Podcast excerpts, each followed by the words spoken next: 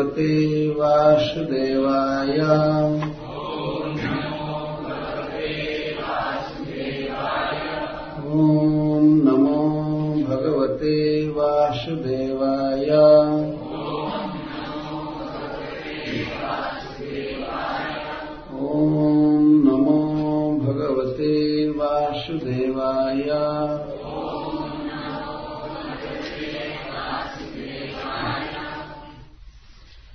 श्रीपरीक्षिदुवाच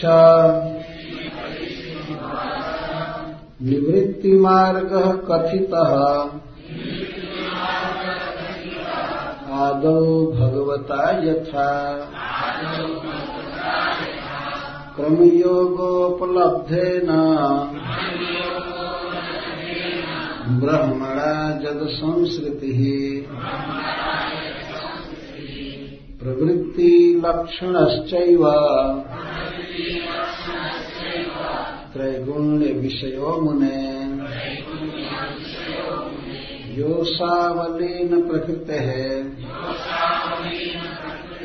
गुणसर्गः पुनः पुनः। अधर्मलक्षणानाना। नरकाश्चानुवर्णितः। मन्वन्तरश्च व्याख्यातः आद्यः स्वायम्भुवो यतः। प्रिये व्रतो तान् पदोः वंशस्तच्चरितानि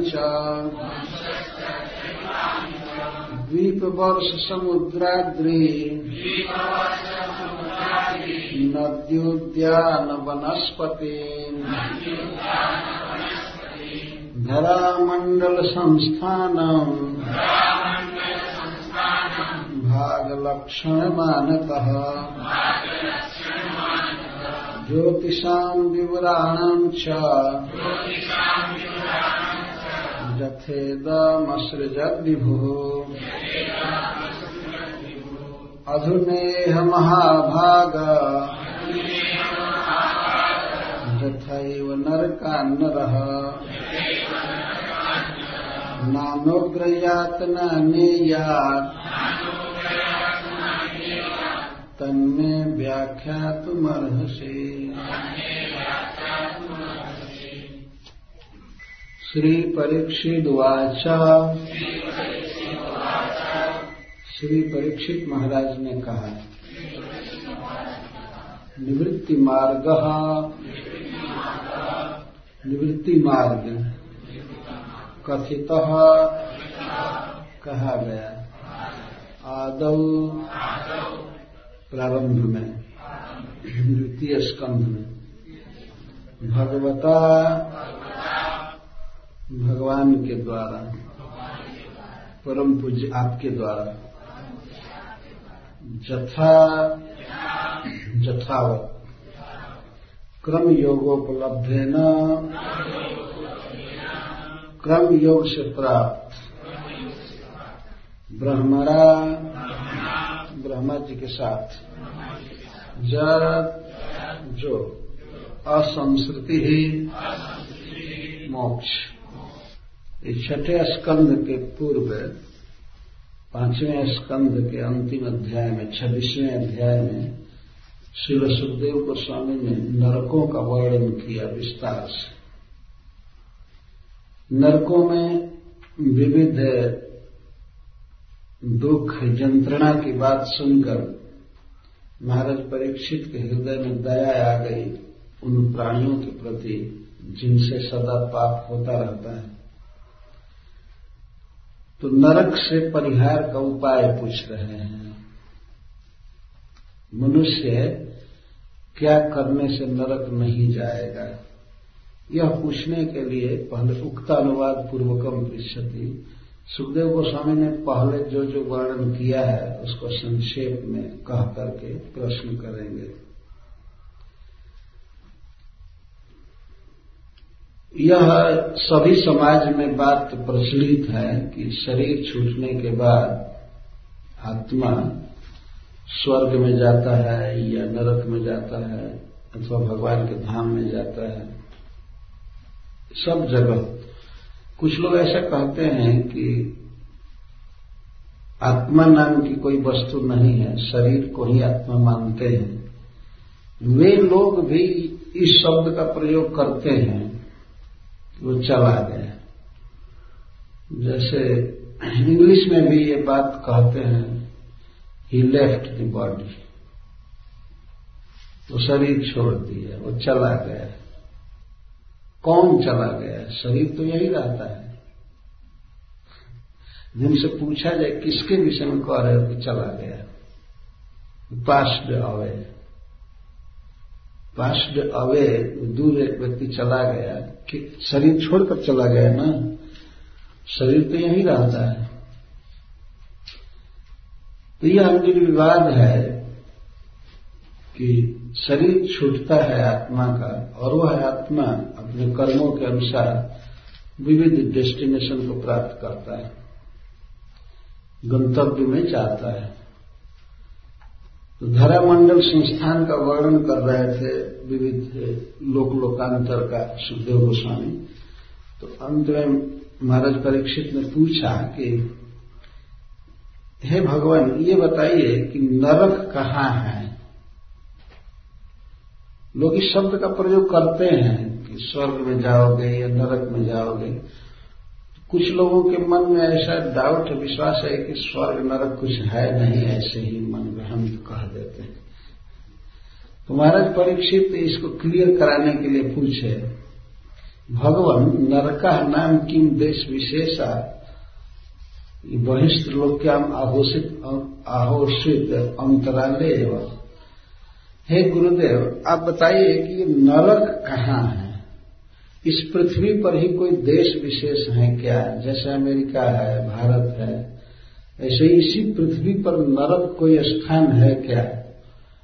अथवा इस त्रिलोकी से, ब्रह्मांड से बाहर कोई नरक है क्या? अथवा इस त्रिलोकी के भीतर ही अंतराले व कहीं ऊपर, नीचे कहाँ है, इसको मैं सुनना चाहता हूँ। और केवल इतना ही नहीं जानना चाहता हूँ कि नरक कहाँ है। नरकों में क्या क्या दुख किस किस कर्म के अनुसार दिया जाता है, इसको मैं सुनना चाहता हूँ। तो शिल सुखदेव गोस्वामी ने कहा है, अंतरालय नरक इस ब्रह्मांड के भीतर ही है, लेकिन इस पृथ्वी पर नहीं है। इतना कहते हैं। जैसे इस पृथ्वी पर अनेक देश हैं, स्थान हैं प्लेस हैं वैसे नरक इस पृथ्वी पर नहीं है, पर ब्रह्मांड के भीतर ही है। पृथ्वी से दक्षिण दिशा में गर्भ समुद्र के ऊपर नरक है, और नरक का ऑफ़िस जो है वो पितृलोक में है। नरक में तो केवल दुख दिया जाता है वहाँ वहाँ कोई ऑफ़िस नहीं है, कोई कंप्यूटर नहीं, कुछ नहीं। सारा सारी व्यवस्था पितृलोक से होती है। वहीं से प्राणियों को दंड देने की व्यवस्था की जाती ऑर्डर किया जाता है। तो सब विस्तार से वर्णन किया। अट्ठाईस नरकों का नाम और उनमें किस किस कर्मों के कारण क्या क्या दुख मिलता है, इसका वर्णन किया। इसको सुन करके महाराज परीक्षित का हृदय द्रवित हो गया। उन मनुष्यों के प्रति जो पाप करते हैं, विविध पाप करते रहते हैं तो पाप करने के कारण उनकी दुर्गति तो निश्चित है। नरक में तो जाना पड़ेगा। इसलिए नरक से मुक्ति का, नरक से बचने का उपाय पूछ रहे हैं किस, क्या व्यक्ति करेगा तो नरक में नहीं जाएगा। यह प्रश्न करने के पहले वे सुखदेव गोस्वामी के द्वारा कहे गए कुछ विषयों की चर्चा कर रहे हैं इसको उक्त अनुवाद पूर्वकम पृछति कहा गया परीक्षित महाराज कहते हैं कि हे भगवान, हे सर्वज्ञ गुरुदेव अपने प्रारंभ में द्वितीय स्कंध के प्रारंभ में निवृत्ति मार्ग का वर्णन किया है। बहुत सुंदर वर्णन किया गया है। निवृत्ति मार्ग का अर्थ है कि भोगों में रुचि न रख करके धीरे धीरे अपने इंद्रियों को, मन को हटा करके भगवान के चरण बिंद के ध्यान में लगाना। वो चाहे विराट रूप की धारणा हो चाहे परमात्मा के स्वरूप, हृदय में जो है उनका ध्यान, उनके ध्यान की विधि हो, अथवा श्री भगवान जो अपने परम सुंदर स्वरूप में विराजते हैं, उनका ध्यान, कीर्तन, भक्ति, जो भी हो, इसको निवृत्ति मार्ग कहते हैं। निवृत्ति का अर्थ है भोगों से हट करके अपने मन को, अपने इंद्रियों को भगवान के चरण कमल में लगाना, इसको निवृत्ति कहते हैं। दो मार्ग हैं प्रवृत्ति मार्ग और निवृत्ति मार्ग। तो प्रवृत्ति का अर्थ होता है भोगों को भोगते हुए किस तरह से भगवान की तरफ़ बढ़ाया जाए, वो भी एक मार्ग है। वो भी एक मार्ग है, जैसे गृहस्थ जीवन है। भोगों को, परिवार को, समाज को साथ में रखते हुए, सबके साथ निर्वाह करते हुए भगवान की तरफ़ बढ़ाया जाता है, उसको प्रवृत्ति मार्ग कहा गया। परंतु, परीक्षित महाराज ने जो प्रश्न किया था वो बहुत महत्वपूर्ण था जो जो सर्वथा म्रियमाण व्यक्ति है, उसको क्या करना चाहिए, क्या सुनना चाहिए, क्या स्मरण करना चाहिए, क्या नहीं स्मरण करना चाहिए, क्या नहीं सुनना चाहिए, क्या नहीं बोलना चाहिए। तो निवृत्ति मार्ग का सुखदेव गोस्वामी ने वर्णन किया है। जब मनुष्य जान जाए कि हमारी मृत्यु आने वाली है तो उसको पूरा पूरा संसार के भोगों से, परिवार से विरक्त होकर के तीर्थ में चले जाना चाहिए और वहाँ भगवान में अपने मन को लगाना चाहिए। तो द्वितीय स्कंध में निवृत्ति मार्ग का वर्णन किया गया। और उसी प्रसंग में सुखदेव गोस्वामी ने क्रम मुक्ति का वर्णन किया है। मुक्ति दो प्रकार की होती है। शब्द मुक्ति और क्रम मुक्ति। शब्द मुक्ति का अर्थ है कि जब कोई भक्त शरीर छोड़कर डायरेक्ट भगवान के पास चला जाता है तो इसको सद्य मुक्ति कहते हैं। परंतु कुछ है साधकों के मन में इच्छा होती है कि हम भगवान के धाम तो चाह ही रहे हैं, लेकिन जरा भगवान की सृष्टि को देखते हुए जाए, स्वर्ग से होते हुए जाए, ब्रह्मा जी के लोक से होते हुए जाए, ये इच्छा होती है।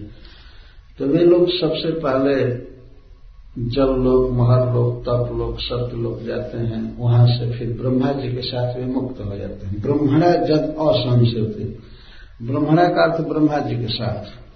ब्रह्मलोक में प्राय जितने भी जीव हैं, वे सब मुक्त हो जाते हैं। वे लौटते नहीं हैं। कुछ लोग लौटते हैं, इसीलिए कहा गया आब्रह्म भुवना लोका पुनरावर्तिन अर्जुन वहाँ से भी जीव पुनरावर्तन में आते हैं, फिर जन्म होता है। लेकिन अधिकांश जो वहाँ के देवता है, ब्रह्मा जी के साथ सब मुक्त हो जाते हैं। भगवान के धाम में चले जाते हैं। तो इसको क्रम मुक्ति कहते हैं।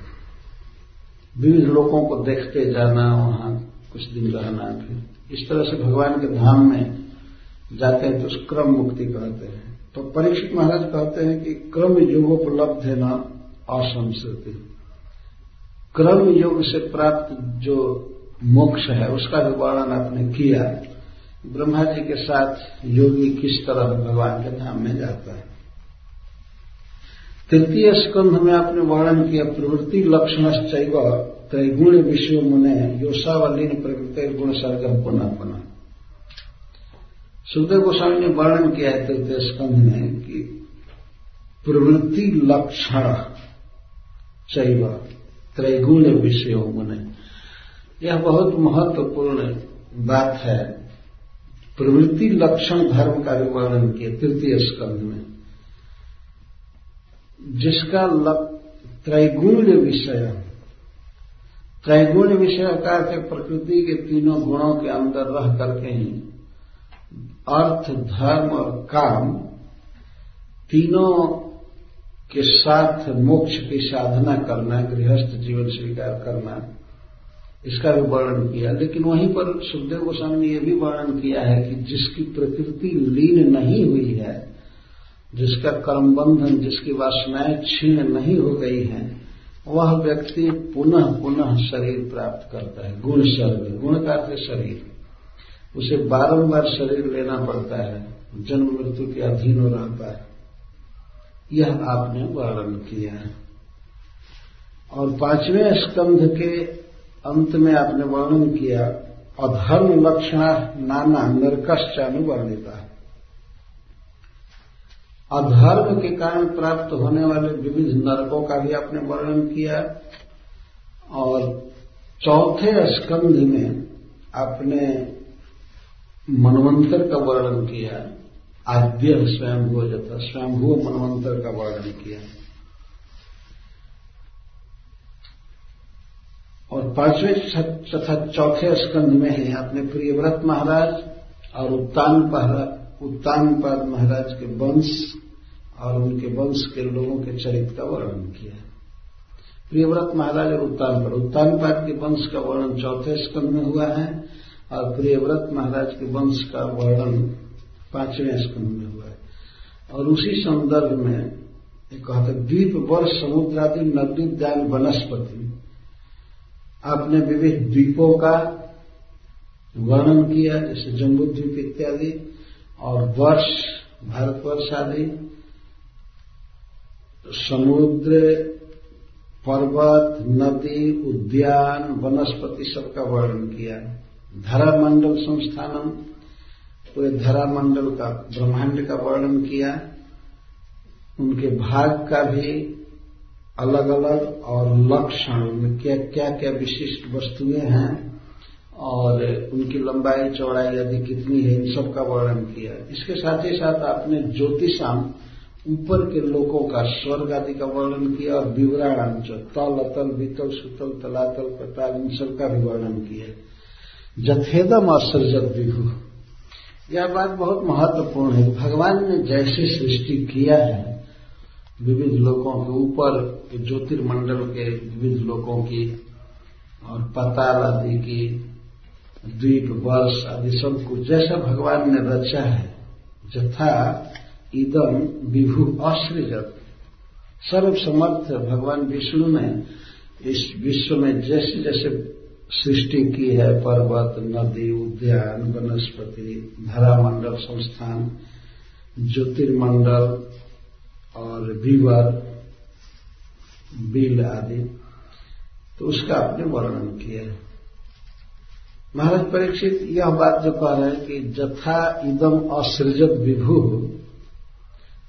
जैसा भगवान ने रच दिया है, हम लोग इस संसार में देख सकते हैं कि भगवान जहाँ जैसे सृष्टि किए हैं, वो जेव की तेव आज भी वैसे ही है।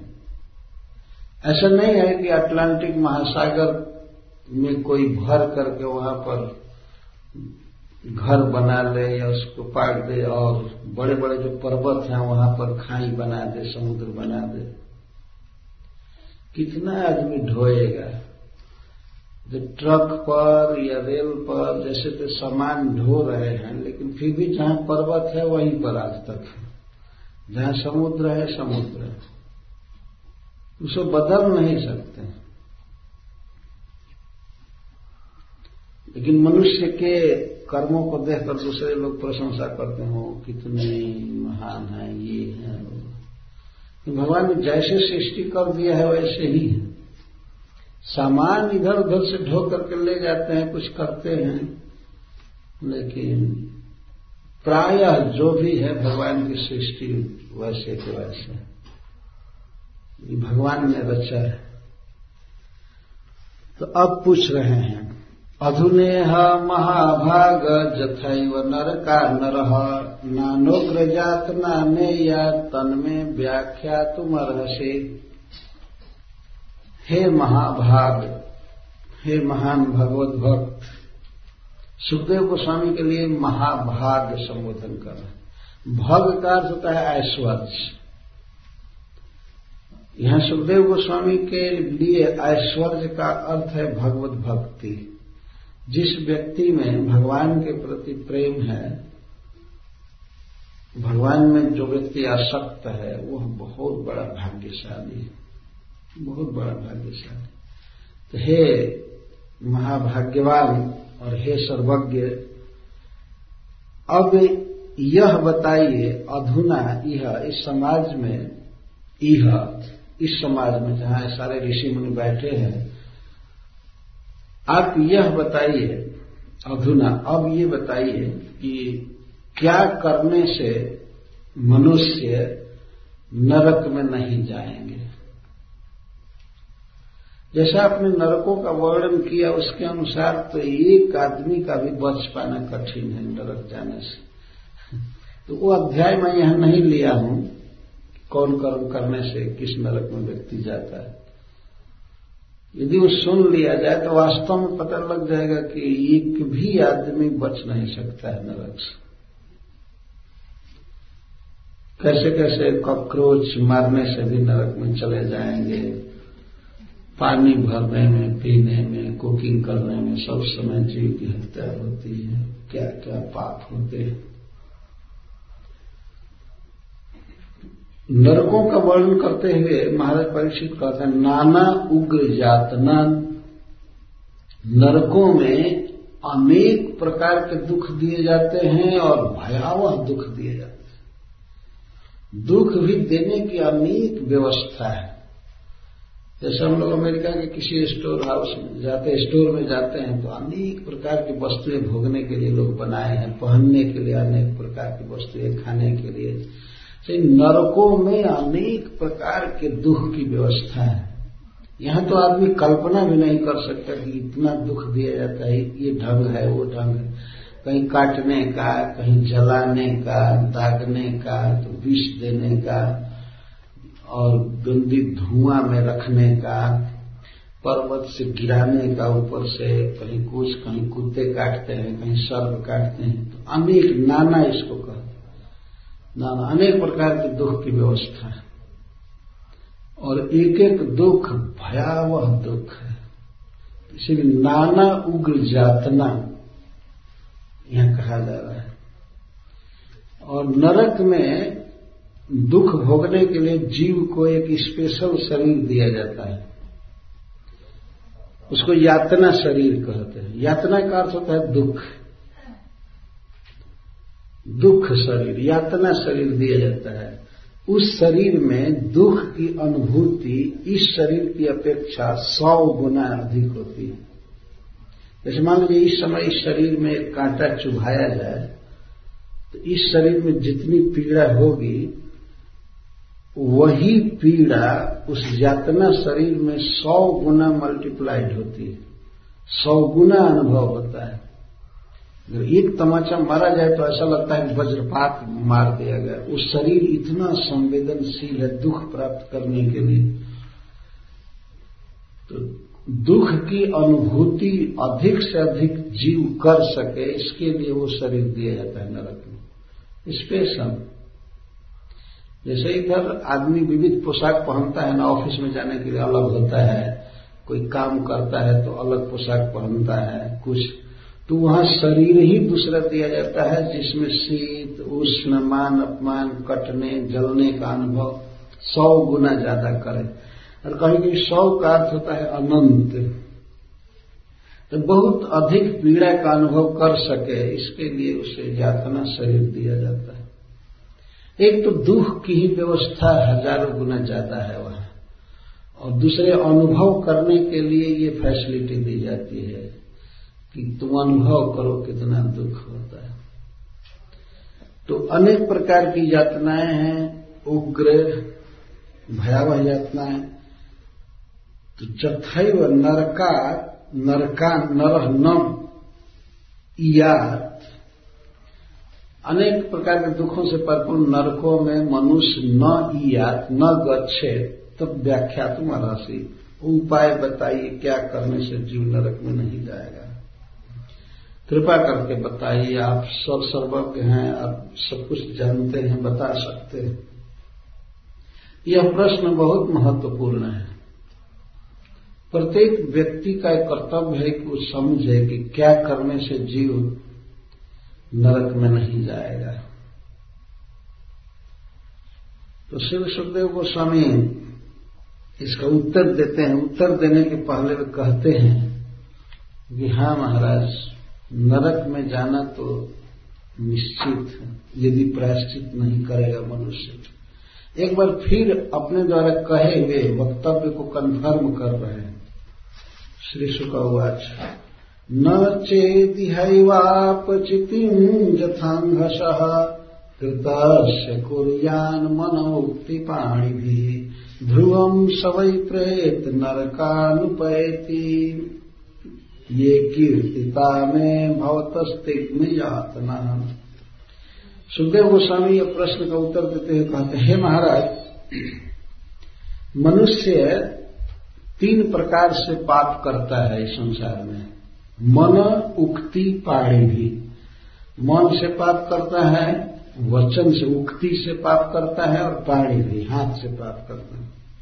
यहाँ पाणी उपलक्षण है। पाणी का अर्थ है हाथ से, आँख से, पैर से, शरीर के सभी अंगों से पाप करता है। इसको कहते हैं शरीर से पाप और वचन से पाप और मन से पाप। तीन प्रकार से पाप करता है। मनोक्ति भी कृतस्य। जो व्यक्ति मन से, वचन से और शरीर से विविध पाप किया है तो उस किए हुए पाप का यदि प्रायश्चित नहीं करता है तो ध्रुवम सवई प्रेत नरकानुपैती वह व्यक्ति प्रेत्य मरने के बाद ध्रुवम नरकान उपाय वो नरकों में जाता है। नरकान हमेशा बहुवचन शब्द का प्रयोग किया गया। ऐसा नहीं कि ये कहीं नरक भोग करके जीव आ जाए। नरकान बहुवचन में। बहुत बहुत नरकों में जाना पड़ता है। नर का इसका अर्थ करते हुए कुछ लोग कहते हैं कि मनुष्य के किए हुए कर्मों का फल जहाँ वो भोग, पाप कर्म का उसको नरक कहते का, नर का किया हुआ है। नरक किसके लिए बनाया गया है? मनुष्यों के लिए। पशु पक्षी दूसरे लोग उसमें नहीं जाते हैं। जैसे यहाँ पृथ्वी पर जेल बनाया गया है तो जेल में ये पशु पक्षी नहीं जाते हैं, केवल मनुष्य जाते हैं। तो इस पृथ्वी पर भी दो नरक है, भागवत में कहा गया है। दो नरक हैं, एक तो हॉस्पिटल और दूसरा जेल। ये दोनों नरक ही हैं। यद्यपि बहुत साफ़ सुथरे नरक हैं यहाँ, लेकिन है नरक। बल्कि नरक में भी इतना दुख नहीं होता है, जितना इधर होता है। खास करके हॉस्पिटल में। जेल में भी उतना दुख नहीं होता है जीव हॉस्पिटल में क्या दुख होता है? आप तो देखते ही हैं कि इधर सुई, इधर इंजेक्शन इधर काटना सर्जरी करना है, करना वो करना और ये तो सब होता ही है। और ऊपर से जब डॉक्टर का बिल आता है, ये तो नरक में है ही नहीं। नरक में तो आदमी को सिंपल दुख होता है, बाकी एक पैसा देना नहीं पड़ता। है लेकिन यहाँ पर तो एक श्लोक में कहा गया है कि वैद्यराज नमस्तेस्तु, यमराज सहोदर। यमस्तु हरते प्राणन वैद्य प्राणन धनानी च। डॉक्टर को कहते हे जमराज जी के सहोदर, आपको प्रणाम है। और जमराज जी के आप बड़े भाई हैं, क्योंकि जमराज जी तो केवल प्राण लेते हैं, आप प्राण और धन दोनों ले लेते हैं। जमराज जी के बड़े भाई डॉक्टर इस संसार में वास्तव में यह एक नरक अर्थ भी जाता है, प्राण भी जाता है, शरीर जाता है, सब चला जाता है।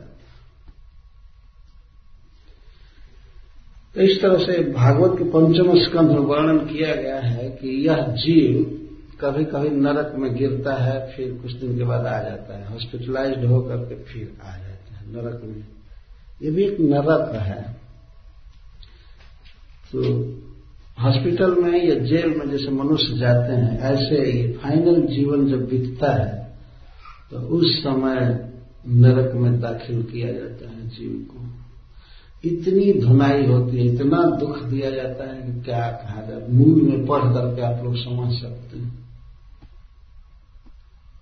सुखदेव गोस्वामी कहते हैं कि मैंने जो कहा कि पाप करने के कारण नरक की प्राप्ति होती है तो महाराज वो बिल्कुल सत्य है। ध्रुवम सवई प्रयत्न नरकानुपय ये कीर्तिता में भौतस्थिक में यातना मैंने जिन नरकों का वर्णन किया, विविध दुखों का वर्णन किया, उसमें निश्चित ध्रुवम, निश्चित जीव जाता है, यदि अपने किए हुए पाप का अपचिति प्रायश्चित नहीं किया।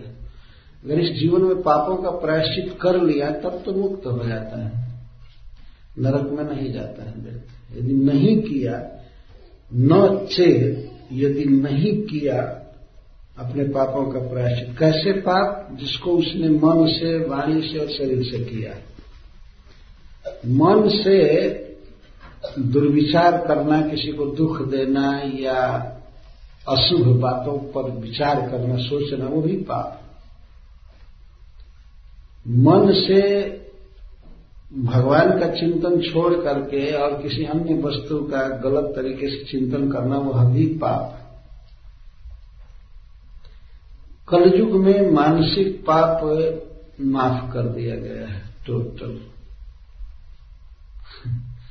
तो वो तो नहीं भोगना पड़ेगा, लेकिन वचन से जो पाप करता है व्यक्ति उसे तो भोगना पड़ेगा। किसी को गाली देना शब्द बोलना, जगत चर्चा करना, सिनेमा का गीत गाना, ये सब बहुत बड़ा पाप है। उसका फल भोगना पड़ेगा। जमराज के दूत इतना पीटते और कहते हैं, तुमको यही गाने के लिए भेजा देह दिया गया था मनुष्य तो जो भी मन करे, बस गाओ। भगवान का नाम गाना चाहिए, भगवान की कीर्ति गानी चाहिए, भगवान का वर्णन करना चाहिए, वाणी इसके लिए है। हरे कृष्णा हरे कृष्णा कृष्णा कृष्णा, हरे हरे हरे राम हरे राम राम राम, हरे और पाणी भी शरीर से व्यक्ति पाप करता है, रच रच करके पाप करता है। भगवान ने हाथ दिया है मनुष्यों को। इस हाथ से भगवान की पूजा करनी चाहिए। दान देना चाहिए। इस संसार में जीवों के हित के लिए और सब कर्म करना चाहिए। लेकिन यही हाथ है जिस हाथ से ये पापी लोग पशुओं का वध करते हैं। अनेक मशीन बनाते हैं स्लाउटर हाउस बनाते हैं और काटते रहते हाथ लगा हुआ है। ये हाथ नहीं रहता तो ये कसाई खाना बना नहीं सकते थे। और भी अनेक प्रकार के पाप करते हैं, खासकर जीवों को मारना, काटना, खा जाना। इस तरह से अनेक दुख देते हैं। एक एक कर्मों का फल बन रहा है। छूट नहीं सकते, बच नहीं सकते। ऐसा नहीं है कि कहीं भगवान सो जाए या जमराज जी का कंप्यूटर फेल कर जाए, सब बनता रहता है। कई बातें हम लोग नहीं देख पाते हैं, परंतु इसका मतलब ये नहीं कि नहीं हो रहा है। कोई व्यक्ति फ़ोन कर रहा है, फ़ोन कर रहा है, कुछ कर रहा है, और ये नहीं देखता है कि इसका बिल बन रहा है। तो नहीं देखने से थोड़े वो नहीं बनेगा। वो कहे कि हम देखते नहीं है कि कहा बिल बनेगा, कौन भेज दिया ये जानते हैं कि फ़ोन किया जाएगा। इतना पता नहीं है कि बिल बनता है। तो जैसे बिजली चलाते हैं, इसका बिल आ जाता है, फ़ोन करते हैं, इसका बिल आ जाता है। तो ऐसे एक एक कर्मों का बिल बनता जाता है। और जब राज्य के यहाँ एक कंप्यूटर इतने सक्षम है कि एक बात भी मिस नहीं कर सकते इरेज नहीं कर सकते कभी भी। इतना सब कुछ सुव्यवस्थित है। आगे चलकर के वर्णन किया गया है कि बारह साक्षी गवाह हैं किसी व्यक्ति के कर्मों के। जिसमें भगवान सूर्य हैं चंद्रमा है पृथ्वी जल जल के अधिष्ठात्री वरुण देव सब कुछ। यह तो सब है ही एक एक व्यक्ति परम प्रवीण है वो, वो फेल नहीं कर सकता है। लेकिन उसके बाद भी जमराज जी अपने ऑफ़िस से ही सबके कर्मों को देखते रहते हैं। इतने सक्षम है। अपने राजधानी में, अपने कक्ष में रहते हैं, लेकिन वे देखते रहते हैं। जैसे यहाँ के किसी बड़े बड़े स्टोर में भी हम लोग देखते हैं कि कोई ऑफ़िस में बैठा हुआ देखता रहता है कौन क्या सामान उठाया, कौन सामान उठा रहा है, बेच रहा है, सब देखते हैं। ये तो थोड़े देख सकते हैं, ज़्यादा नहीं देख सकते। लेकिन जमराज जी तो एक एक सेकेंड का मन में जो दुर्विचार आ रहा है, वो भी जानते हैं। भगवान के परम भक्त हैं, समर्थ हैं। जमराज के दूतों ने कहा है, भगवान के पार्षदों से कि जमराज जी देखते रहते हैं। अच्छा सब कुछ फेल हो जाए। सब कुछ माने जमराज जी की भी बुद्धि कभी फेल हो जाए। सूर्य, भगवान, पृथ्वी, जल के देवता सब दिन के अभिमानी देवता, रात के अभिमानी देवता, सब फेल हो जाए। लेकिन सबके हृदय में रहने वाले भगवान कृष्ण, परमात्मा, वो तो फेल कर ही नहीं सकते। वो तो अच्युत हैं और अखंड दृष्टि है। अतः कर्मों का फल मिलकर कहीं रहता है। कोई बच नहीं सकता है। सुखदेव गोस्वामी कहते हैं, ध्रुवम सवई व्रत नरक अनुपाय तो निश्चित नरक में जाना पड़ता है, यदि पाप किया है तो। तस्मात इसलिए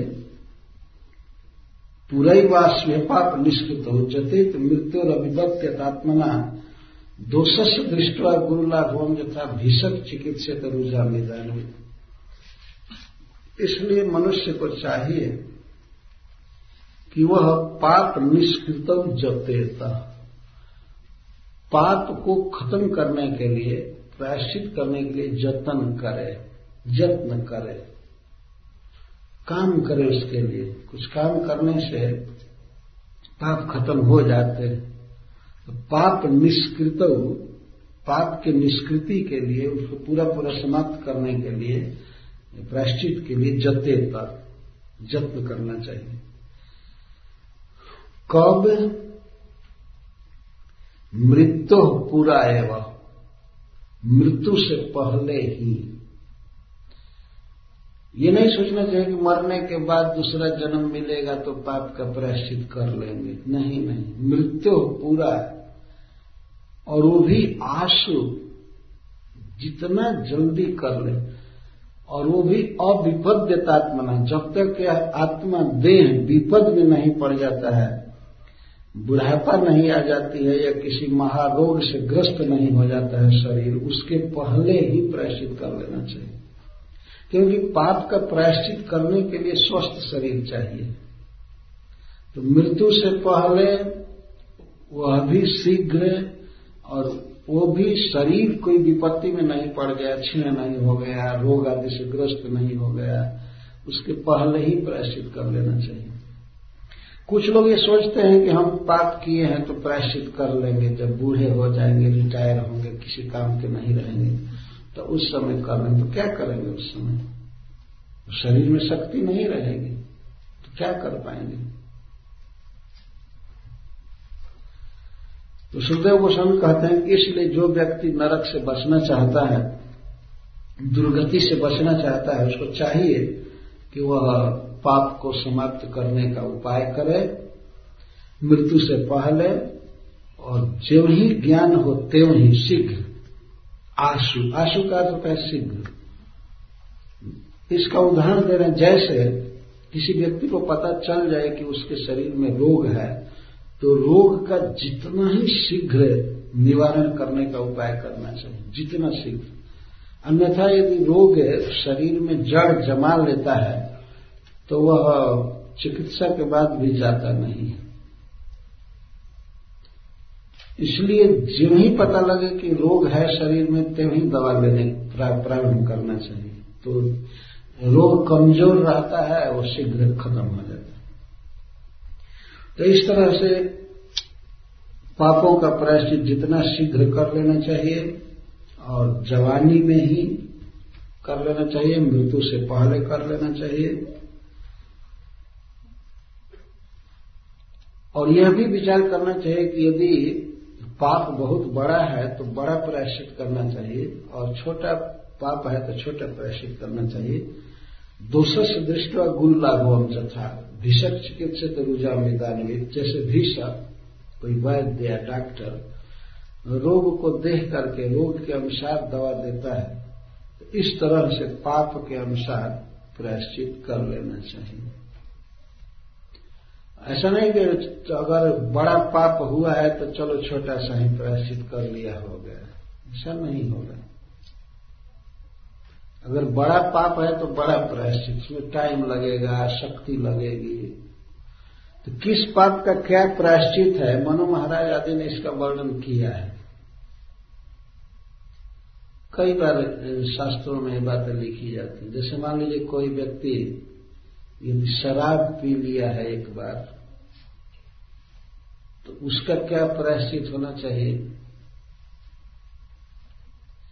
कोई प्रायश्चित तो ये भी लिखा गया है कि यदि कोई व्यक्ति शराब पी लिया तो उसके लिए प्रायश्चित ये है कि वह बिल्कुल तप्त घी पी करके शरीर छोड़ दे। घी इतना हीटेड हो तो बहुत गर्म घी पी कर कर मार जाए।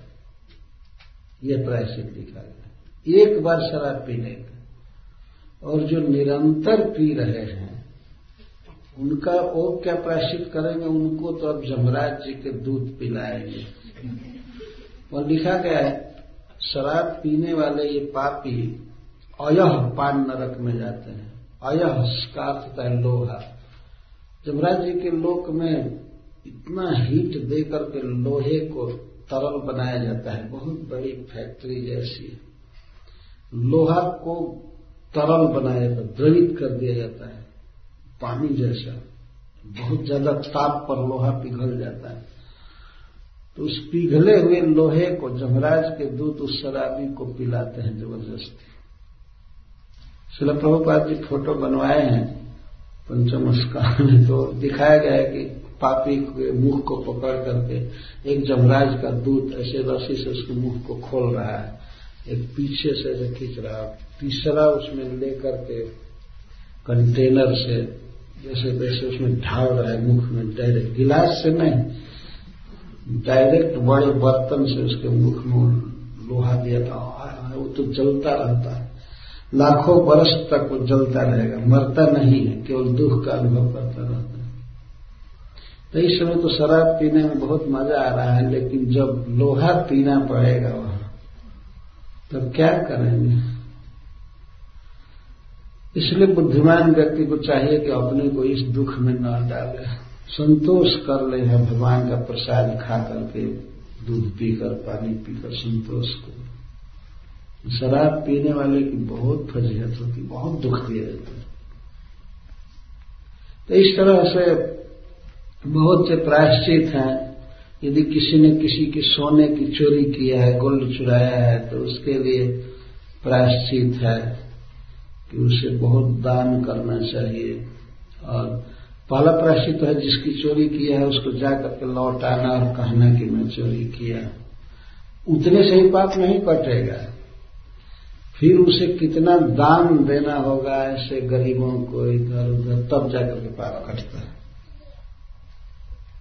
बहुत बहुत प्रायश्चित करना पड़ता है। तो कर लेना चाहिए। दूसर से दृष्टवा गुरु लाभोम देता जैसे रोग की गुरुता या अल्पता पर विचार करके डॉक्टर दवा देते हैं, ये थोड़ी सी सर्दी हो गई है तो एक दो टैबलेट ले लो, ठीक हो जाएगा। और कोई गंभीर रोग है तो उसके लिए बहुत दिन तक दवा खानी पड़ती है, बहुत पैसा खर्च करना पड़ता है।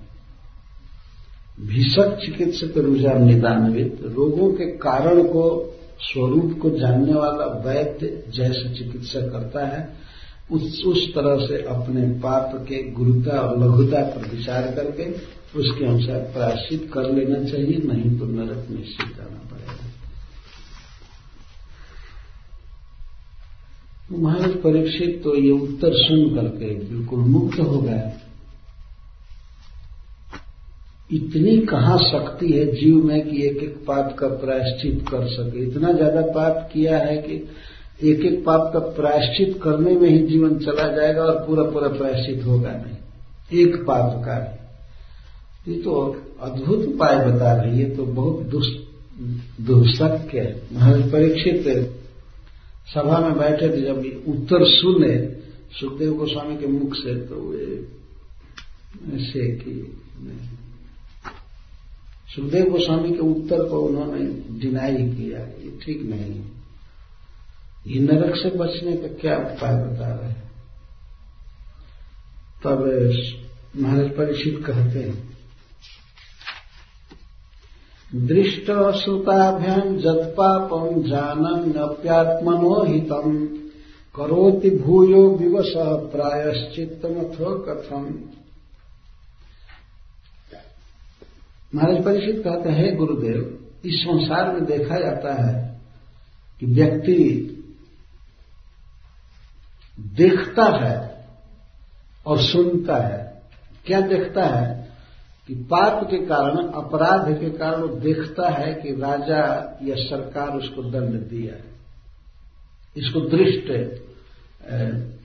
पाप कहते हैं। अहितम अहितम। दृष्ट श्रोताभ्यंजत पापम। अहितम।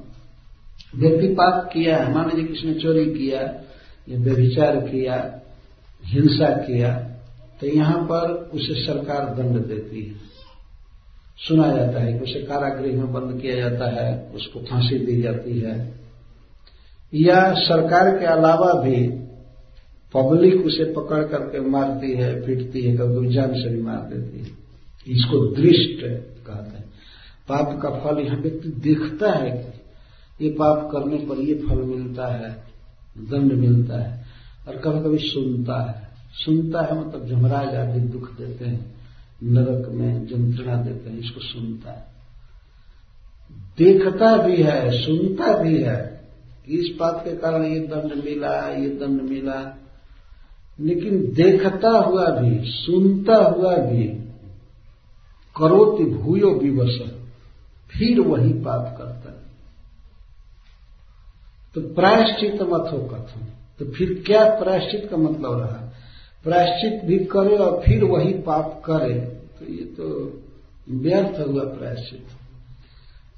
शिल प्रभुपाद जी लिखते हैं कि ऐसे कई चोरों को देखा जाता है। वे चोरी करते हैं और उनको कारागृह में बंद किया जाता है। पुलिस मारती है, पीटती है और कारागृह विभाग ये सोचता है कि अब ये शुद्ध हो गया, लेकिन जा करके निकल कर फिर चोरी करना चालू करता है ऐसी बहुत सी घटनाएँ होती हैं।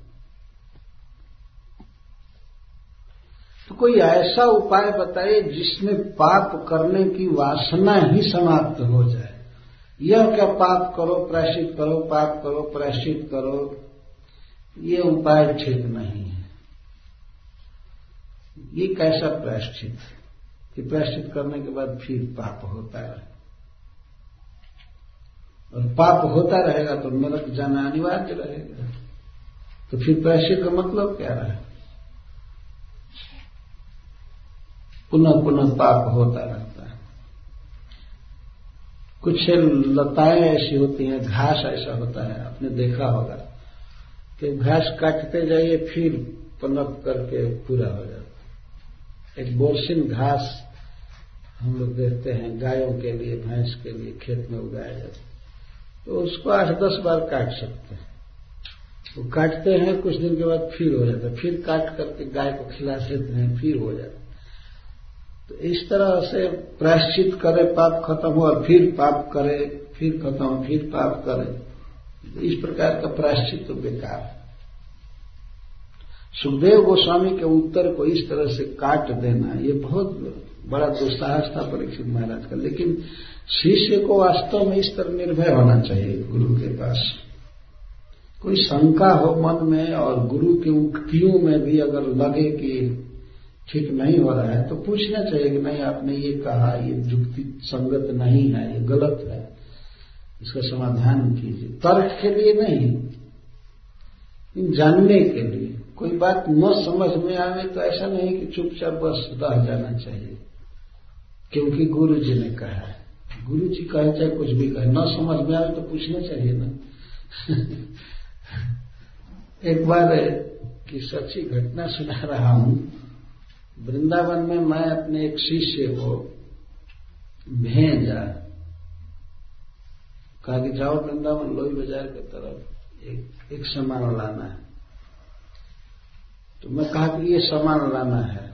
तुरंत वो एक डेढ़ घंटे का काम था उसका, जाना, लेकर के आना, बल्कि एक घंटे के अंदर हो सकता था। तो वो जल्दी जल्दी में ये तो सुना कि जाना है बाज़ार, ये लाना है, पैसा भी हमसे लिया है, लेकिन क्या खरीदना है इसको नहीं सुन पाया। क्या लाना है नहीं सुन पाया। लेकिन फिर भी संकोच से वो पूछा नहीं कि क्या लाने के लिए भेज वो चला गया। गया तो मैं प्रतीक्षा करता रहा है एक सवा घंटे में आ जाएगा, लेकिन दिन भर बिता दिया उधर। रात हुई तब आया। आया तो मेरे पास नहीं आया। अपने रूम में चला गया। मैं सोचता रहा, कहाँ गया कहाँ गया कहाँ गया। तो जब भेंट हुई तो मैं कहा कि, अरे तुम कहाँ गए थे? तो कहा कि वृंदावन बाज़ार गया था। वृंदावन बाज़ार गए थे तो लाए। लाए सामान जो मैं मांगा था। तो नहीं, मैं तो उसी समय सुना नहीं कि आप क्या खरीदने के लिए कहे। तो मैं कहा तो गए क्यों? गए तो जब सुने ही नहीं कि क्या खरीदने के लिए कहे। तो मैं डर के मारे फिर पूछा नहीं। दिन भर उधर रह गए इसमें डर नहीं लगा और पूछने में डर लग रहा था दिन भर मंदिर की ड्यूटी भी छोड़ करके उधर पूरा रहा, इस तरह से। ऐसे नहीं श्रोता को ऐसे से को होना चाहिए। कोई शंका हो तो पूछना चाहिए। परीक्षित महाराज, उस भरी सभा में सुखदेव गोस्वामी के उत्तर को काट रहे हैं। नहीं, ये ठीक नहीं उत्तर। ये हमको अच्छा नहीं लग। रहा है ये कैसा प्रायश्चित क्वचित निवर्तते भद्रा, क्वचित चलती तत्पुनः। प्रायश्चित मथो अपार्थम मान्य कुंजर सौसवत जैसे हाथी को स्नान कराया जाता है, हाथी स्नान करता है नदी में। स्नान करने के बाद स्थल पर आकर के फिर धूल उठा उठाकर अपने देह को मलिन कर लेता है। अपने देह पर डाल लेता है। हाथी को देखा होगा आप लोगों ने। भारतवर्ष में हम लोग देखते हैं, हाथी नदी में स्नान करता है उस सूढ़ से पानी उठा उठा कर खूब शरीर पर डालता है। और नदी में भीतर भी प्रवेश कर जाता है। लेकिन जेव ही स्थल पर आता है तो ही धूल उठा उठाकर अपने देह पर इधर उधर डालने लगता है। तो इस प्रकार से इसको कुंजर शौच कहते हैं, हाथी स्नान। बेकार है। क्या स्नान का मतलब हुआ? अब नदी में स्नान किया और आकर के स्थल पर फिर धूल झोंक लिया चारों तरफ़। तो उतना प्रेम से हाथी धूल डालता है कि उतना तो आदमी स्नो पाउडर भी नहीं लगाएगा। जितना खूब इधर उधर। मैंने देखा है, अपने सूर से उठा उठा करके अपने पीठ में ऐसे डालता है, इधर उधर। ये क्या स्नान है? तो प्रायश्चित का क्या मतलब रहा? जब व्यक्ति फिर पाप करे और नरक में आखिर गिर ही जाए तो प्रायश्चित करने से क्या फ़ायदा? इसलिए आपका ये उत्तर जो है ठीक नहीं है। वास्तव में जीव इतना कमज़ोर है, मनुष्य इतना कमज़ोर है, क्या प्रायश्चित करेगा? कोई ऐसी चीज़ बताई जाए, करने में थोड़ा हो टाइम भी कम लगे, प्रयास भी, मेहनत कम लगे और फल पूर्ण हो जाए। ऐसा कोई उपाय बताइए।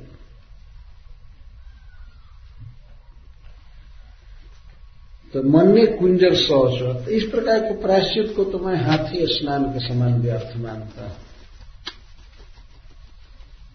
प्रायश्चित भी जीव करे और फिर पाप करे और नरक में अंततः गिर ही जाए। तो मन ने अपार्थ इस प्रकार के प्रायश्चित को मैं व्यर्थ मानता।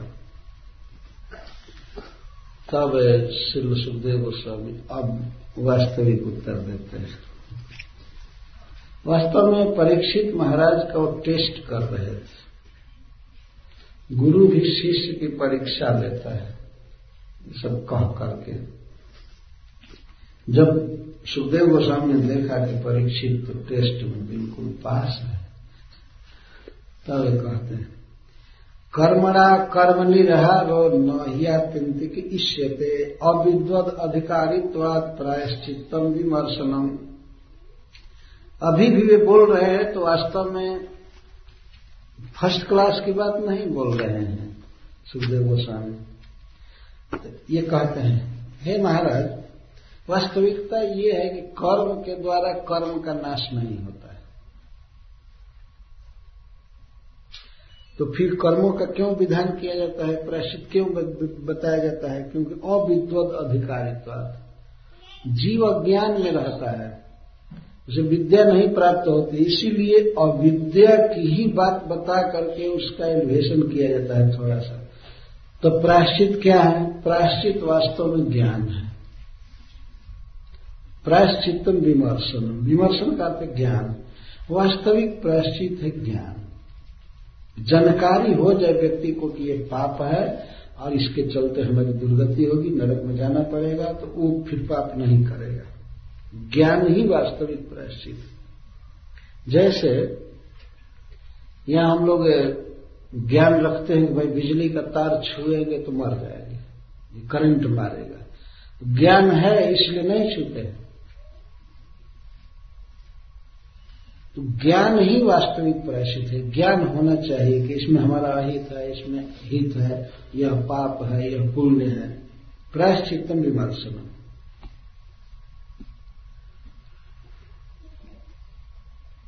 क्यों कर्मों को करने के लिए कहा जाता है इस संसार में?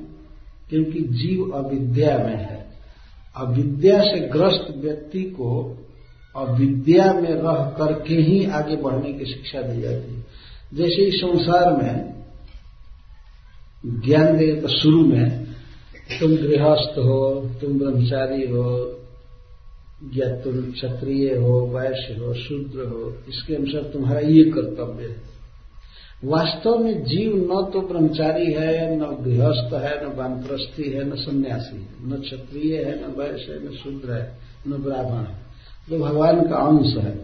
परंतु जीव इतना अविद्या में है कि अविद्या में रख करके ही उसको यदि नहीं चलाया गया तो फिर कुछ भी नहीं कर पाएगा। किसी को कहे कि तुम ब्राह्मण नहीं हो, क्षत्रिय नहीं हो, तुम न पति हो, न पत्नी हो, न भाई हो, न पुत्र हो, कुछ नहीं। तुम देह हो ही नहीं। तुम तो भगवान के अंश हो तो करेगा क्या? तब तो गृहस्थी का पालन न करे, किसी को अपना पुत्र न समझे, किसी को भाई न समझे, अपनी ड्यूटी न करे तो नष्ट हो जाएगा व्यक्ति। इसीलिए जब घोर अविद्या में जीव है तो अविद्या में ही उसे रहने के लिए प्रेरित किया जाता है।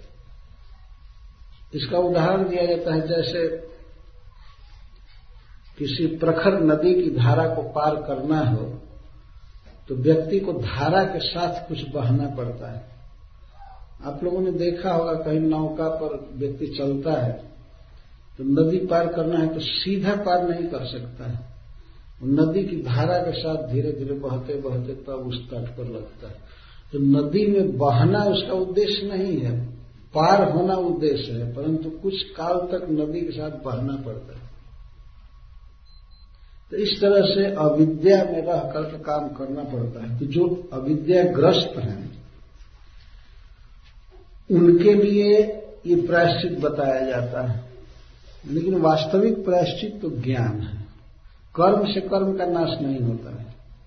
रामचरित मानस में कहा गया है कि छूटे ही मल की मलही के धोए, घृत की पाव को बारी बिलोए अगर सभी, मान लीजिए, हाथ में मिट्टी लगी है तो मिट्टी से मिट्टी को धोने से साफ़ नहीं हो सकता। उसके लिए जल चाहिए।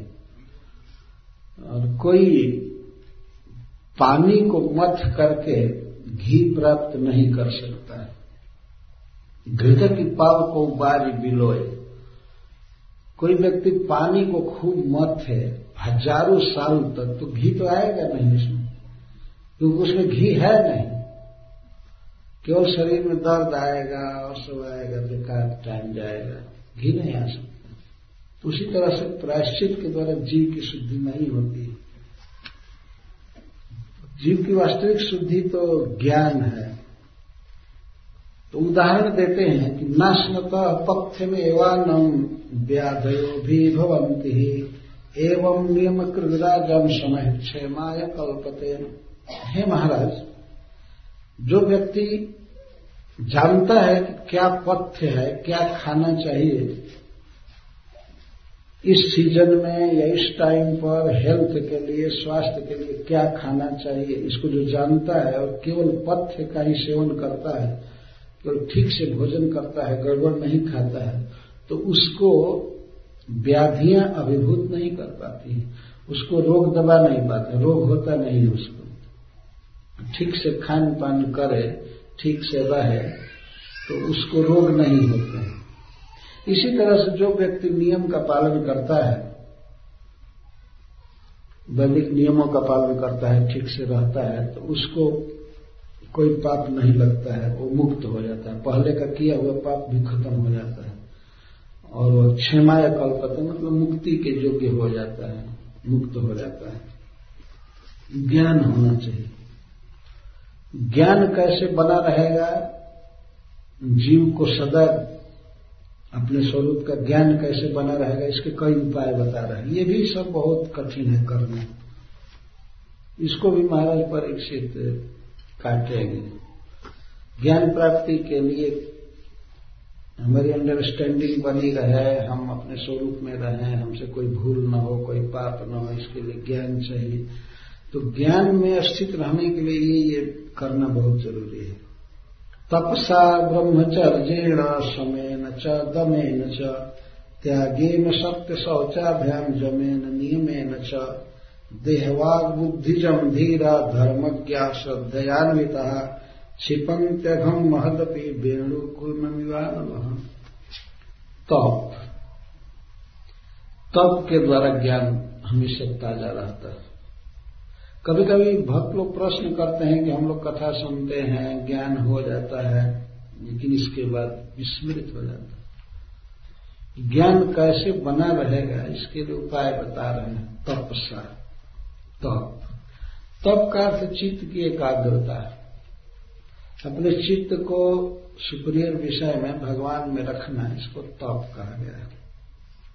और उसके लिए शारीरिक तप, मानसिक तप, वाचिक तप बहुत कई प्रकार के तप है। गीता में भगवान ने वर्णन किया तो तप के द्वारा, ब्रह्मचर्य के द्वारा ज्ञान बना रहता है।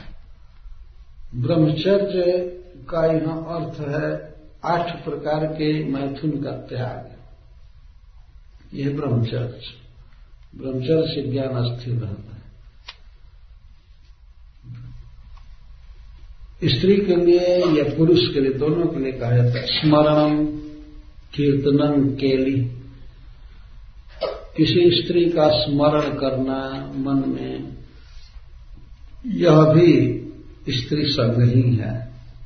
और स्मरणम कीर्तनम कीर्तनम का अर्थ किसी स्त्री के विषय में गीत गाना, वर्णन करना। कीर्तनम केली।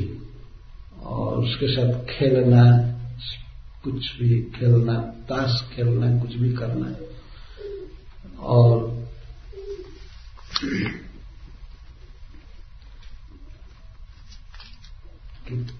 गुह्य भाषण और एकांत में बात करना,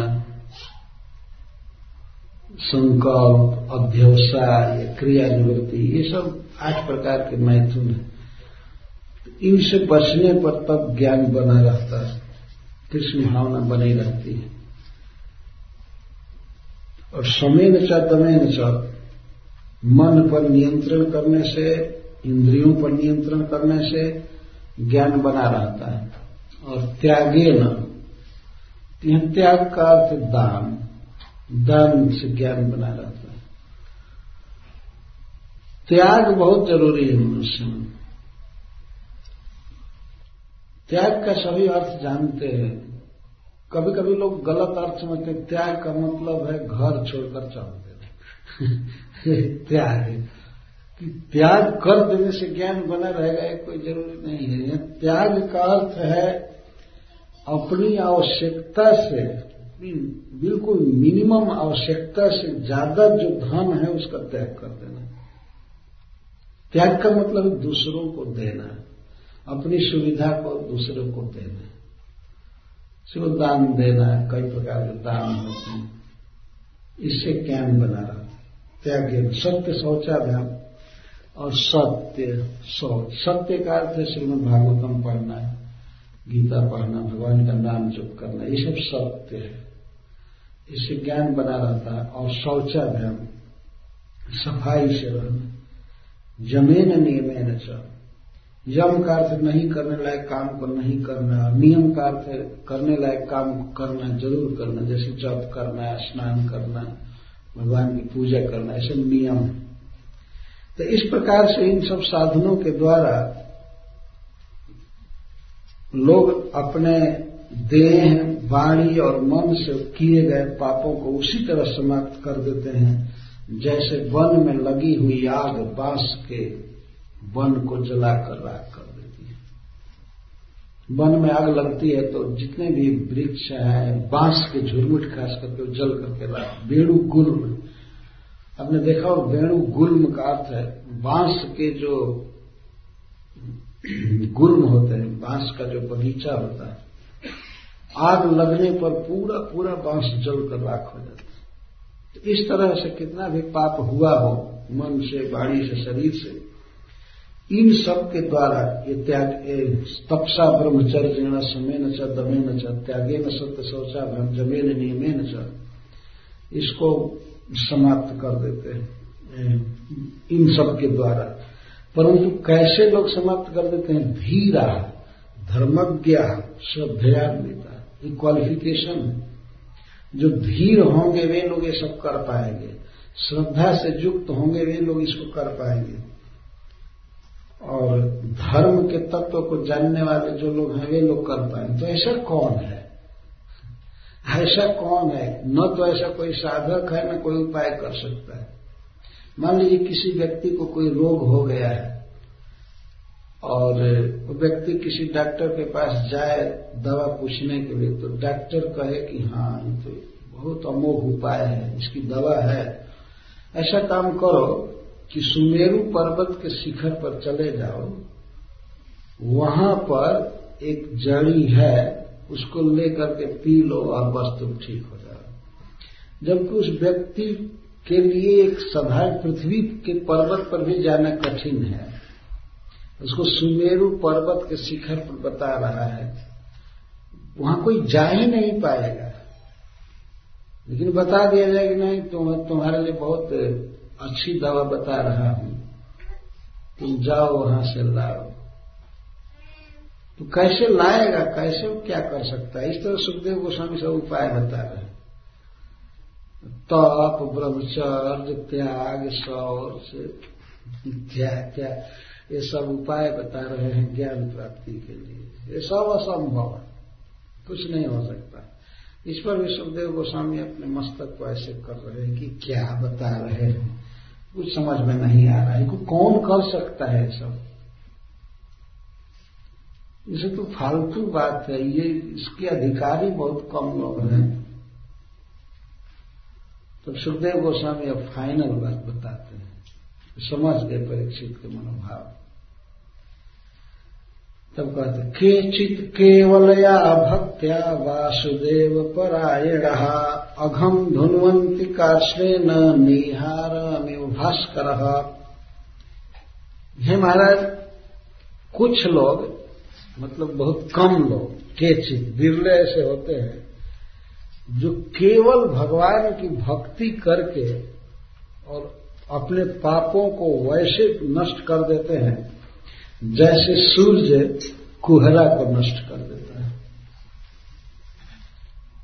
इस उदाहरण से महाराज परीक्षित को बहुत संतोष हुआ है। ये ठीक है। सूर्य भगवान उगते हैं तो पूरे विश्व में फैले हुए कुहरे को नष्ट कर देते हैं। और नष्ट करने में सूर्य को कोई बहुत प्रयास नहीं करना पड़ता है। कोई उपाय नहीं करना पड़ता। केवल उगना और उनके किरणों का प्रसार होता है, बस कुहरा नष्ट। हो और जो उस दिन नष्ट होता है तो दिन में फिर वो नहीं हो पाता है, रात्रि में भले हो जाता है।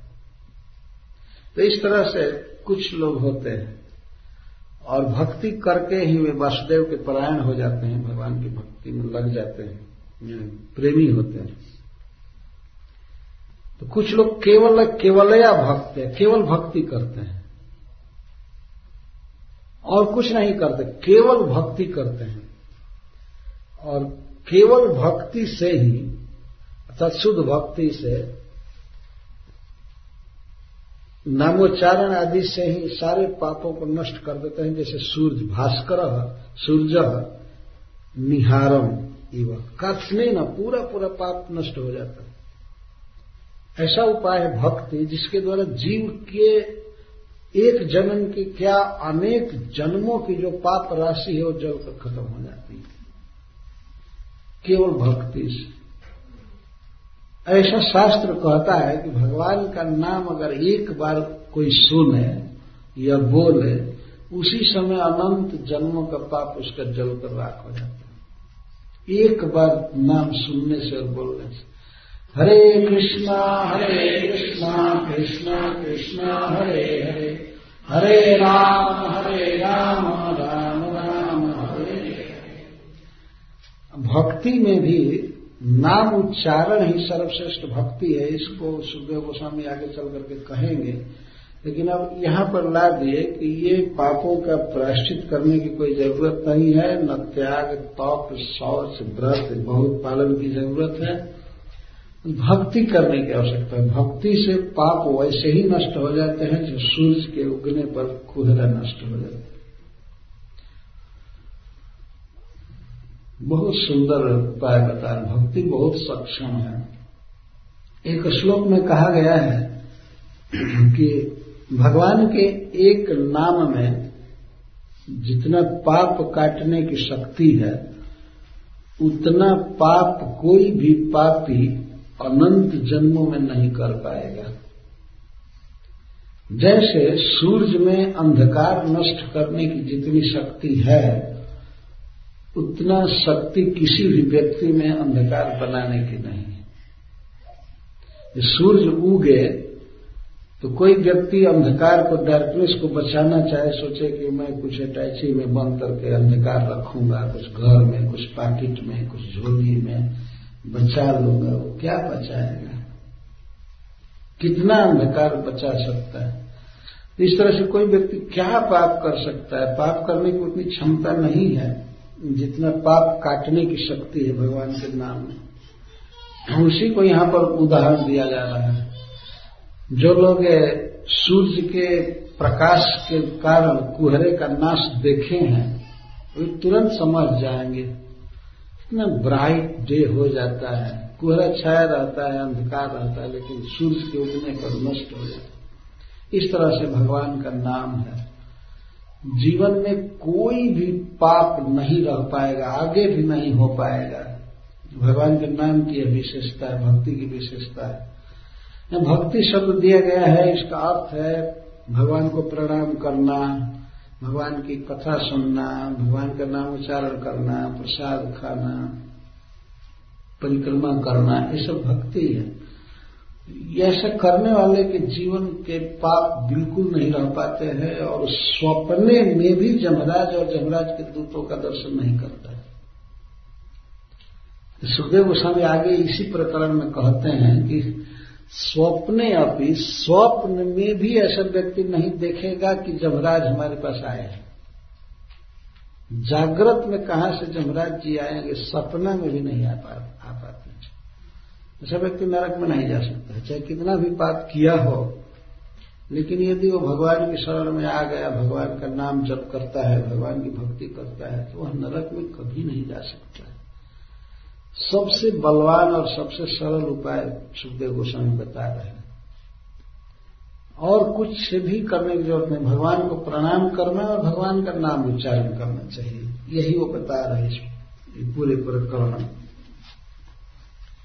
केचित केवल या भक्त वासुदेव परायण।